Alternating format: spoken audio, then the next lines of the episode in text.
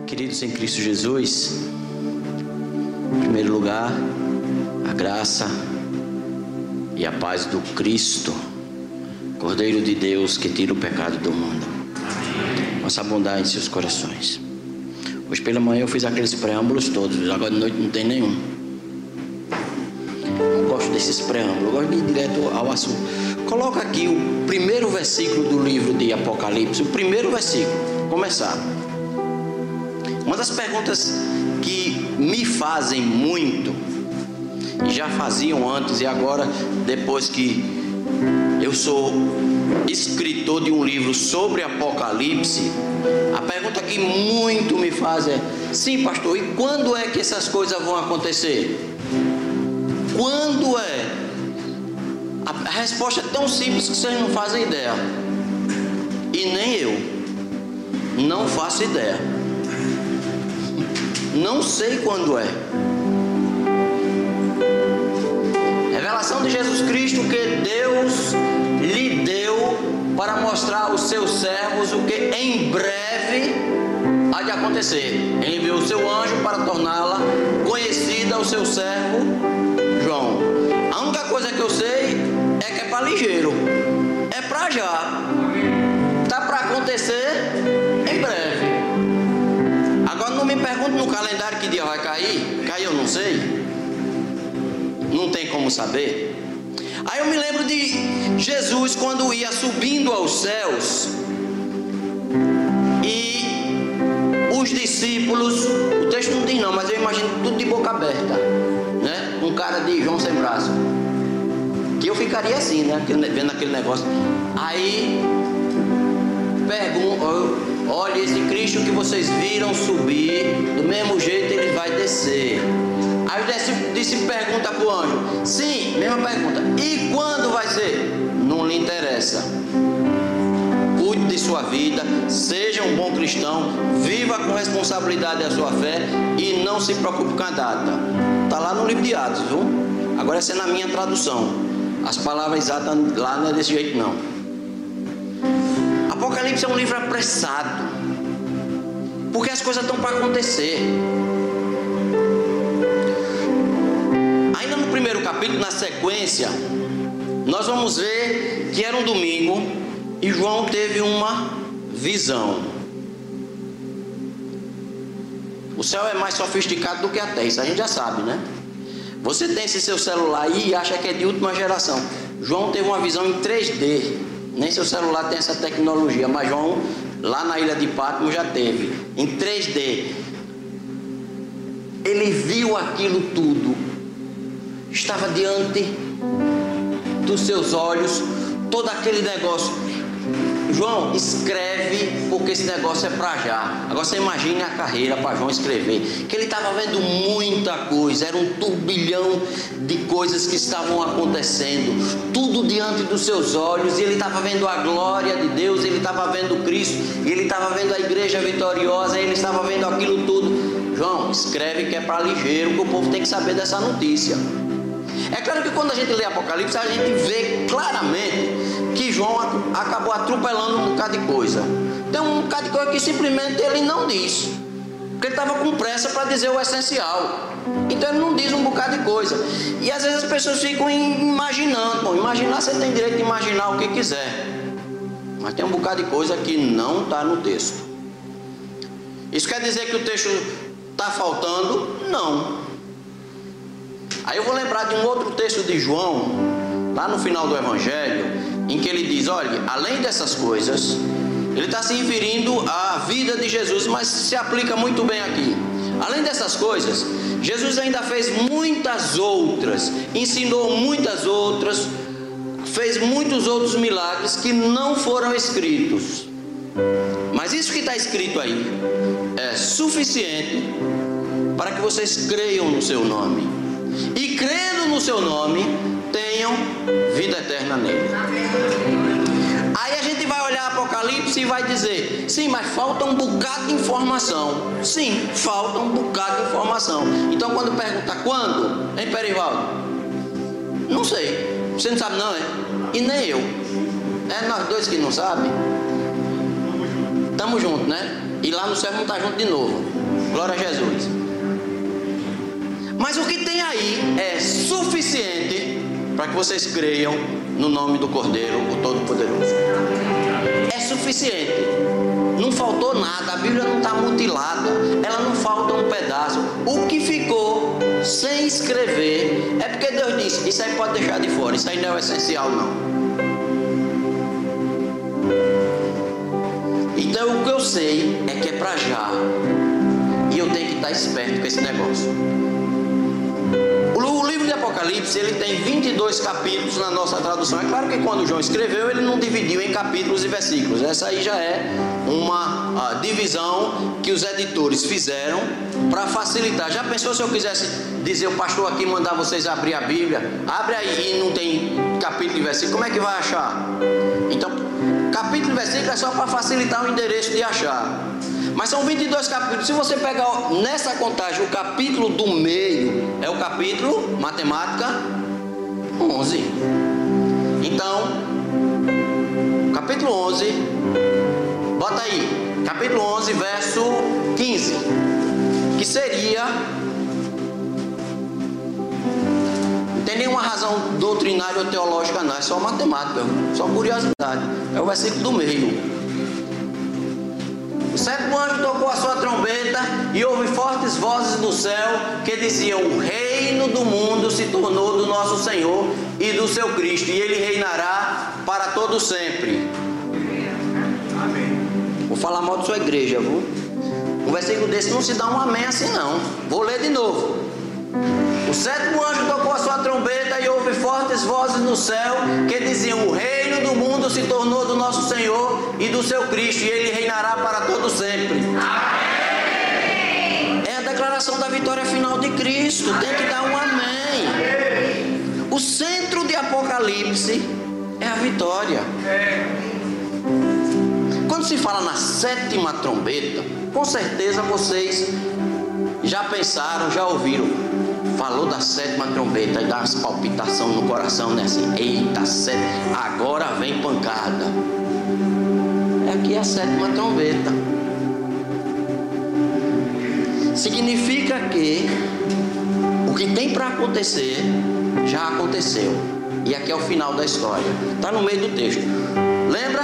Visão em 3D, João tinha tudo aquilo para descrever e ele sai descrevendo, olha, eu vi isso, eu vi aquilo, eu vi aquilo, e está tão agoniado, e de vez em quando ele volta, peraí, peraí que eu esqueci do negócio ficar para trás. Aí volta para contar um negócio, porque é tanta coisa, ele está tão correndo, e às vezes o final do, da história ele está no meio do livro, porque ele precisa contar tudo, e ele vai falar da sétima trombeta. De manhã eu citei rapidamente que a gente ia falar sobre batalha, a batalha do Apocalipse. E a batalha do Apocalipse, e a gente vai ler o centro da história, o ponto principal não é uma disputa, uma batalha entre o bem e o mal, entre Deus e o diabo. Essa batalha não existe. Não existe. O diabo não batalha, ele quer, ele é ousado, abusado, encardido. Mas a diferença de força e potência é tão grande, é tão grande. A Bíblia diz lá no, na pequena carta de Judas que depois que o diabo se engraçou e quis abusado querer sentar no trono de Deus, Deus não se dignou de repreender o diabo que na época ainda era o anjo de luz. Chama o arcanjo Miguel, vai cuidar desse aí. Pouco. É muito. Deus, Deus não, não, não precisa entrar nessa briga. Ele já ganhou. Na verdade, ele nem precisa lutar. Apocalipse não é a narração da luta do bem contra o mal, de Deus contra o diabo, porque essa luta não existe. O diabo já é derrotado de saída. Não existe essa briga. Não leia Apocalipse pensando que você vai encontrar o que é que o diabo Ele está preso no livro de Apocalipse e tudo o que faz é por autorização. Ó, você só vai até aqui. Quando abre o quarto selo, sexto selo, esse número às vezes atrapalha as ideias da gente. O inimigo é autorizado a mexer nos seres humanos. Olhe, mas preste atenção. Você só vai mexer em um terço da terra. E nesse terço que você vai mexer, não está incluído os que foram selados por Deus. Sabe o que significa? O diabo só vai até onde Deus diz: ó, até aqui você vai. Daqui para diante nem toque, porque esse é meu.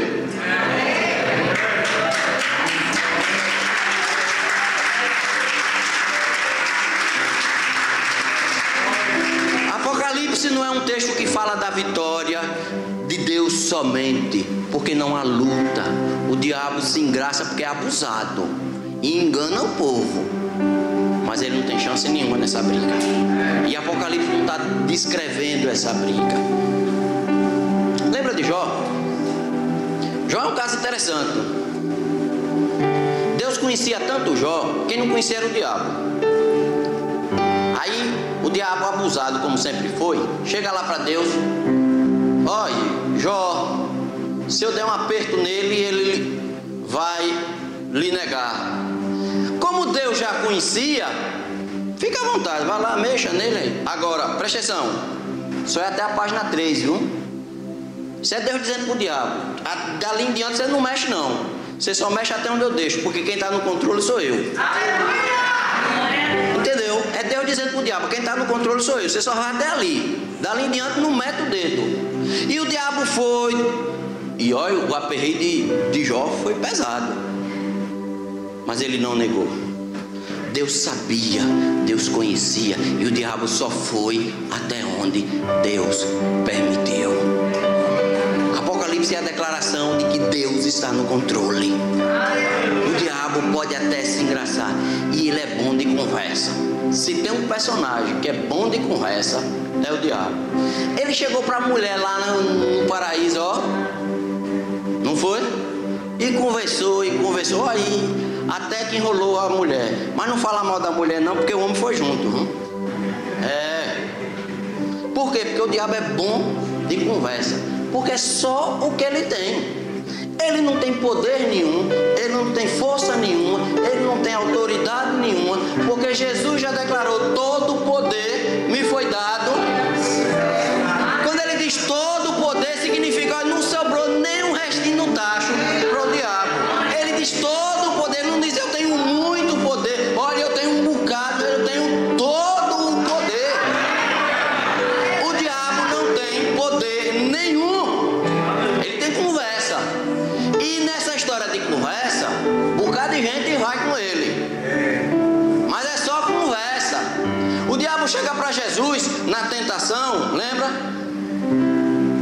Todos esses reinos da terra? Eu te darei, se prostrado me adorares. Conversa, rapaz. Ele não tem reino nenhum, como é que ele vai dar o que não é dele? Repare que conversa, Jesus diz que ele é o pai da mentira. Fala baixo aqui, pior que tem gente na entrevista o diabo. Como é que você entrevista um cara que sabe que vai mentir? A resposta que ele der é mentira. Você vem de onde? Eu venho. Vem nada, é mentira. Porque ele é mentiroso. E você fez. Olha, eu fui na casa de fulano. Isso é o diabo dizendo. E fez nada, rapaz. Você é mentiroso. O diabo é o pai da mentira. O que ele tem muito é conversa. E infelizmente tem gente que cai na conversa dele. E quando eu leio o Apocalipse, eu estou declarando que vai chegar o tempo em que a sétima trombeta vai tocar. Não é para declarar o fim da guerra, porque a guerra já acabou. Foi conquistada no Calvário. Mas quando a sétima trombeta tocar, os reinos do mundo se tornaram. Ele tomou o que já era dele por essência. O diabo que disse que os reinos eram. Isso é conversa. Os reinos do mundo pertencem ao nosso Deus. Primeira coisa, não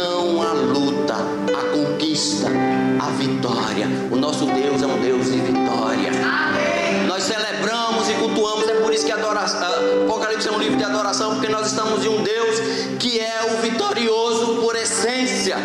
Ele é digno da nossa adoração, porque ele conquistou isso com a sua história aqui entre nós, na cruz do Calvário. Amém. Os reinos do mundo pertencem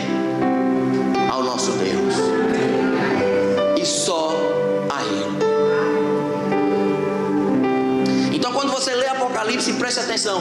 Não vai esse texto procurando os episódios da guerra, os episódios da batalha. Não há batalha narrada em Apocalipse. Nenhuma. Diz que os, os exércitos do diabo se arregimentaram para a batalha. Ele planejou a batalha, mas ela não aconteceu. Aí o povo fala do Armagedon. É só uma citação, não está descrito briga nenhuma ali. Por quê? Porque não tem luta. Quando Deus chega, a coisa acontece, a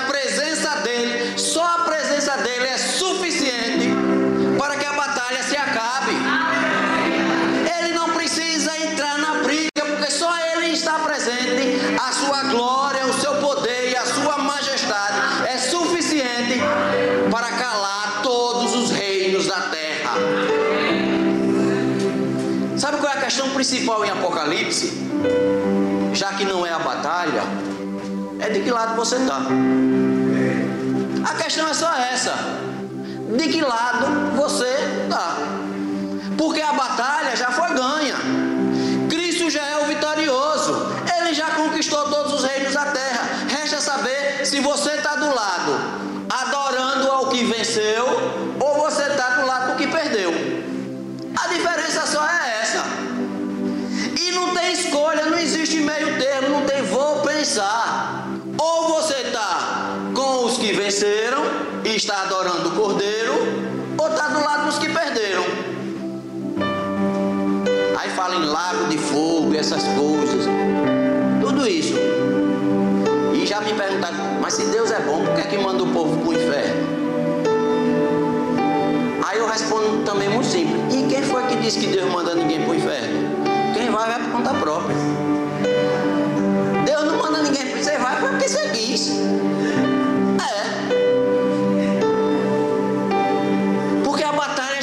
Conquistada. E você já sabe quem é o lado vencedor. E você escolheu deliberadamente. Olha, eu sei que você fez. É, o cabo que é teimoso. Eu conheço gente assim, você deve conhecer também, né? Eu sei que a vitória está do seu lado, mas eu prefiro o outro lado. Eu prefiro continuar num lado ruim. Bom, o problema é seu, o direito seu de escolha, de escolher a pancada. A Bíblia não esconde esse tipo de coisa, não. A Bíblia não passa a mão em quem é rebelde, não. Mas você escolha. Mas não existe a chance dos reinos dessa terra não serem do nosso Senhor, porque Ele já conquistou. E se os reinos da terra se tornaram do nosso Senhor, eu posso ter a ousadia de declarar na Bíblia que a sua casa já pertence ao nosso Senhor. O diabo pode até estar se engraçando, porque eu já lhe disse, ele é conversador. Mas quando ele estiver cirandando, apunhando por lá, diga para ele: já foi conquistada essa casa, já tem dono, já tem dono. Os reinos da terra se tornaram do nosso Senhor. A minha casa já se tornou do nosso Senhor e do seu Cristo e foi conquistada no Calvário.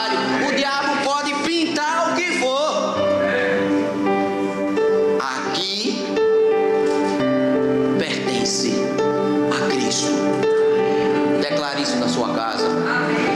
Declare isso no seu trabalho, no seu negócio, na sua vida.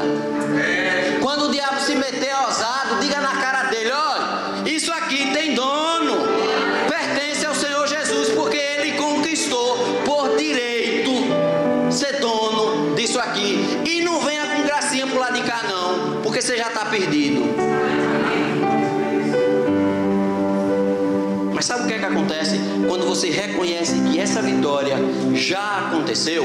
Vamos ler mais o texto? Bota aí o verso 16.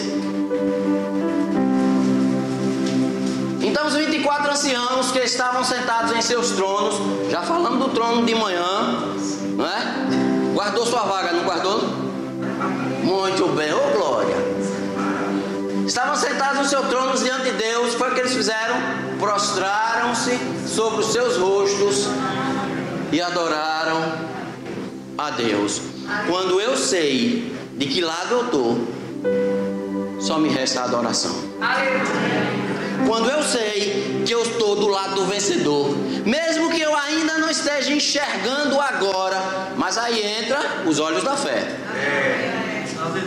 Só me resta uma coisa a fazer: me prostrar em adoração. É por isso que a, a Apocalipse é um livro de adoração, um livro festivo, porque tem tragédias, tem, tem catástrofes, tem, tem aperreios, tem, mas a minha visão está posta naquele que venceu. Aleluia. E eu me prostro em adoração, e eu me curvo, e eu me submeto a Ele, e eu reconheço: olha, Cristo, tu tens todo o direito sobre a minha vida, porque tu passastes a reinar no mundo, e eu me entrego voluntariamente. Eu quero fazer parte dessa equipe. Eu quero e eu me entrego e eu me prostro e eu boto a testa no chão e eu me submeto e eu digo para Deus: faça da minha vida o que quiser. O problema, sabe qual? É pessoas querem fazer parte do time vencedor, mas não quer vestir a camisa. É isso. Aí não funciona. Não quer se submeter. Olha, olha, Cristo, eu sei que tu passaste a reinar, eu sei que agora está tudo sob o teu controle, mas esse mais é que pega. Não tem mais, é tudo dele. E ou você se submete por inteiro, ou nada feito. Jesus não quer um pedacinho da sua vida. Não. Só serve ela toda. Ou você entrega tudo no altar de Deus, tudo, ou nada feito. Não tem mais ou menos, olha Deus. Hã? Senhor Jesus, olha, tem umas coisas aqui na minha vida que eu vou guardar aqui, depois não tem esse negócio não. Ou entrega tudo,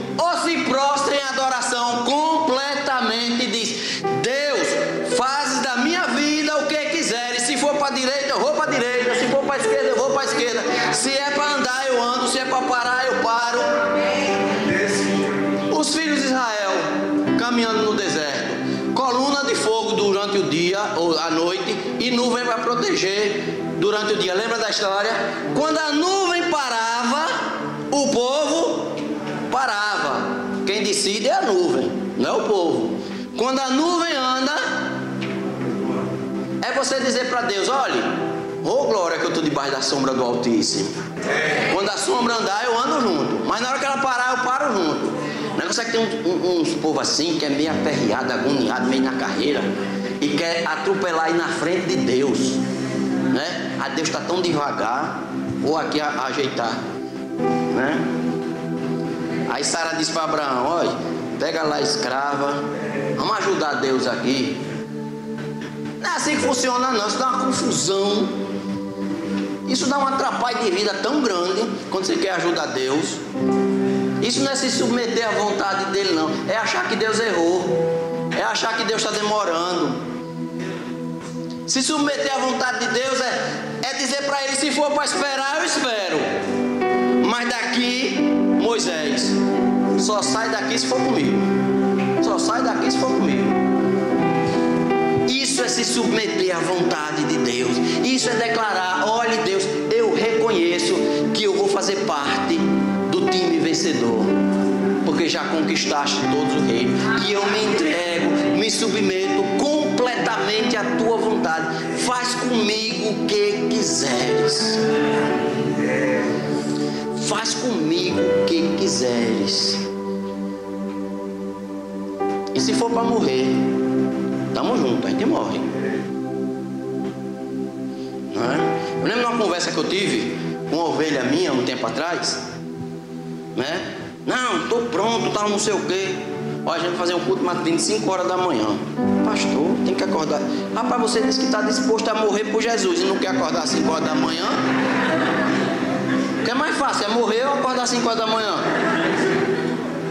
Não? Aí a igreja faz uma campanha tal, não sei o quê. Olha, se for, se vier a perseguição, eu estou firme no Evangelho. Eu não nego a minha fé. Sim, mas a campanha. Não, peraí, pastor. Quer negociar com Deus? De manhã eu falei, para negócio negociar com Deus é complicado. É mais, Ele nos ama tanto, mas nos ama tanto que Ele está lhe declarando nessa noite. Estou te mostrando a vitória. A única coisa que eu quero é que você venha para o meu lado. É que você entre no time. É que você de coração diga: Eu faço parte dessa equipe aí. Ó, eu estou junto. E estou me entregando completamente ao altar de Deus. E estou me prostrando, estou colocando meu, minha testa no chão. E essa posição de adoração, de prostração, de testa no chão é interessante, porque é uma, uma atitude típica de soldado. Soldado derrotado. Quando bota a testa no chão diante do vencedor, ele está dizendo: Olha, estou entregando o pescoço para ser degolado. A espada, naquela época era luta de espada, né? Quando você entrega assim, o cabo vinha com a espada, ó, vá. É você dizer para Deus: Se for para torar fora, eu estou dentro. Mas daqui eu não abro mão,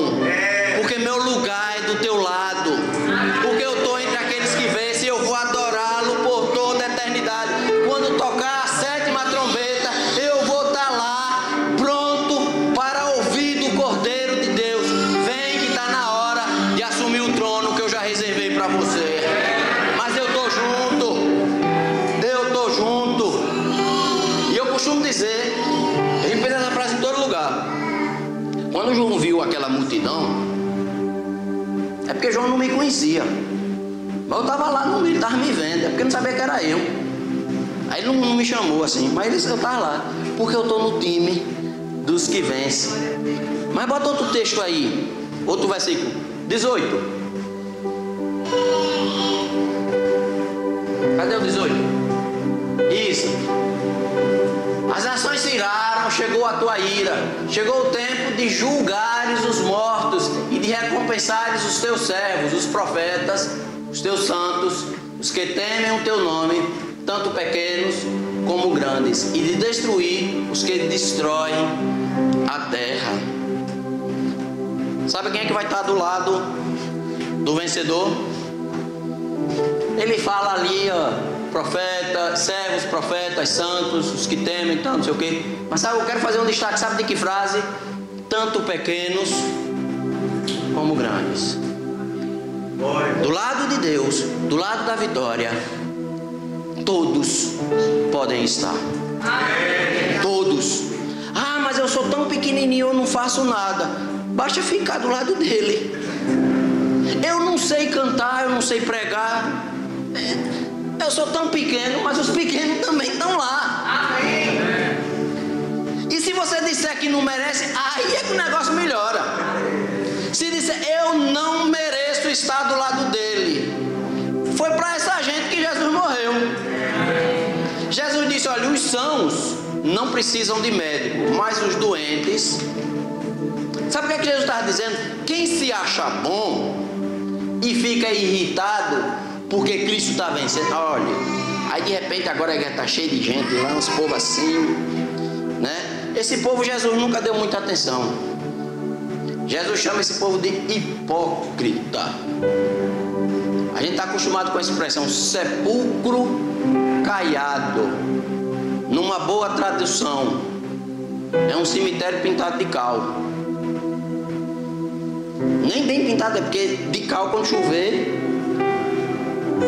vai embora. Não é esse que Jesus está procurando. Jesus está procurando gente que se quebra, que se humilha, que se coloca, que chora aos seus pés, que diz: Eu não mereço. É a mulher que chegou para Jesus e quebrou o vaso de alabastro e derramou o perfume e chorou. E então o fariseu dizia: Se for o profeta, sabe que essa mulher não é lá essas coisas todas. Jesus disse: Olha, você sabe por que, ela fez isso? Porque ela sabe do tanto que ela foi perdoada. É por isso que ela está quebrantada aos meus pés. Quando eu sei que não mereço, que eu sou pequeno ou grande, ou seja lá o que for, não faz diferença, porque não é o que eu sou, é o que Cristo faz na minha vida que faz a diferença. E quando eu digo, olha Jesus, eu quero estar do teu lado, no lado da vitória, não porque eu vá conquistar alguma coisa,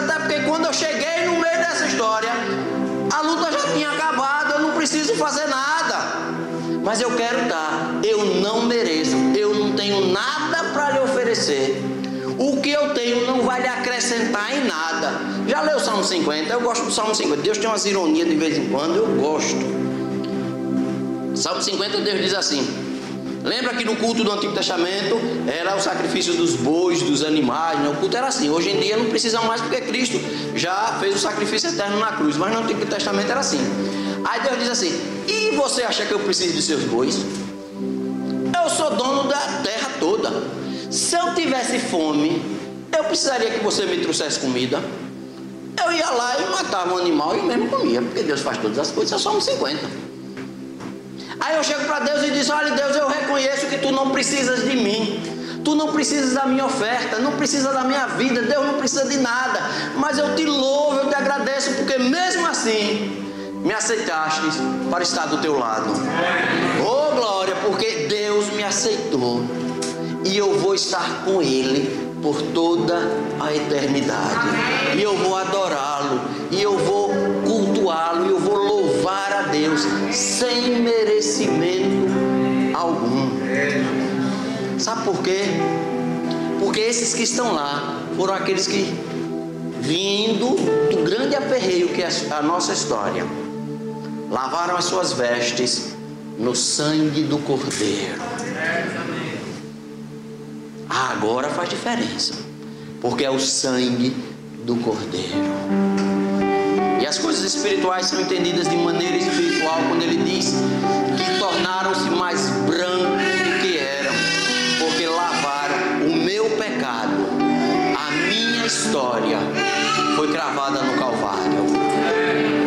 Apocalipse é um brado de vitória, porque o Calvário não é só uma data, é o evento que muda a humanidade e muda a mim mesmo. Eu posso chegar e adorar, porque eu fui conquistado.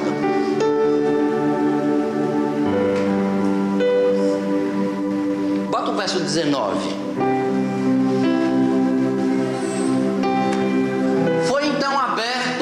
Santuário de Deus nos céus, e ali foi vista a arca da aliança. Houve relâmpagos, vozes, trovões, um terremoto e um grande temporal de grande. Aí, aí o só esse pedaço final, né?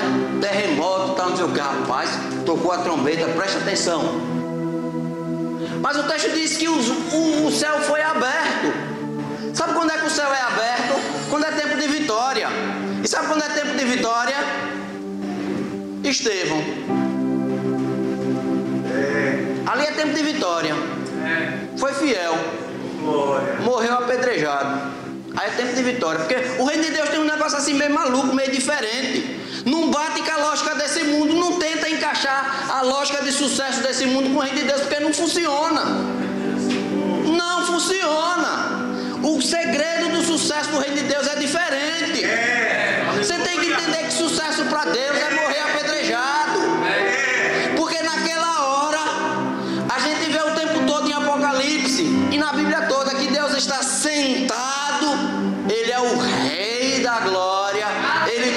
conquistou para si todos os reinos. Mas quando Esteve está sendo apedrejado, ele diz que olha e vê o céu aberto e o filho do homem está de pé. Você tem noção do que é o Todo-Poderoso, o rei que conquistou, que mandou tocar a sétima trombeta, que nem na briga entra, se levantar para receber um servo seu? O Deus em glória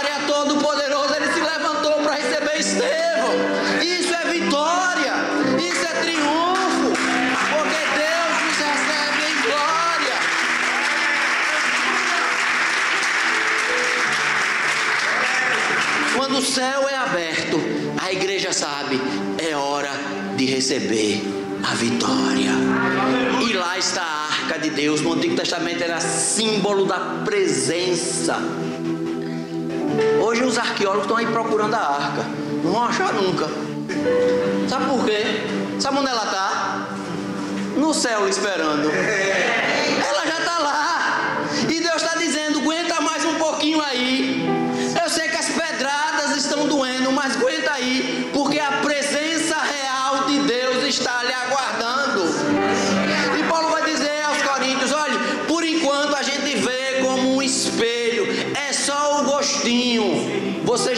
Cinema e assistir o trailer, não já? É. Por enquanto, culto gostoso, olha, glória de Deus. Pastor Sampaio estava falando que tem gente que se arrepia nos cultos, é bom esse negócio. É só o trailer, viu? O filme mesmo é lá. É lá. Essa glória que permeia a igreja aqui, essa presença que nós sentimos, não significa nada, porque agora nós vemos só como um espelho,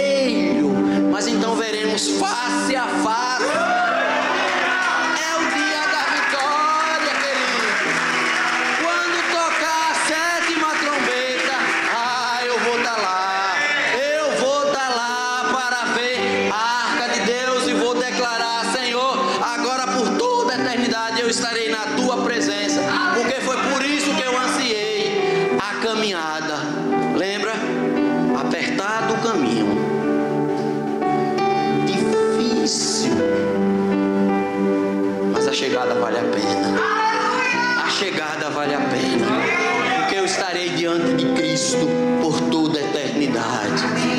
A arca está lá me esperando. Quando tocar a sétima trombeta e eu ouvir me chamar pelo nome, Ele vai lhe chamar pelo nome. Como fez com Zaqueu embaixo da árvore? Zaqueu, não é eu você, não é você, você chama um menino picolé, né? Menino, né? Deus não faz assim não. Deus vai lhe chamar pelo nome, porque ele lhe conhece e vai dizer: olha, pode vir, você faz parte do time vencedor, porque ele foi conquistado para você e você vai sentar e reinar comigo. Igreja de Cristo Jesus, nós somos chamados à vitória, porque Apocalipse é um brado, é um desafio, é um chamado a se prostrar em adoração daquele que tem a história nas mãos. Feche seus olhos, baixe suas cabeças.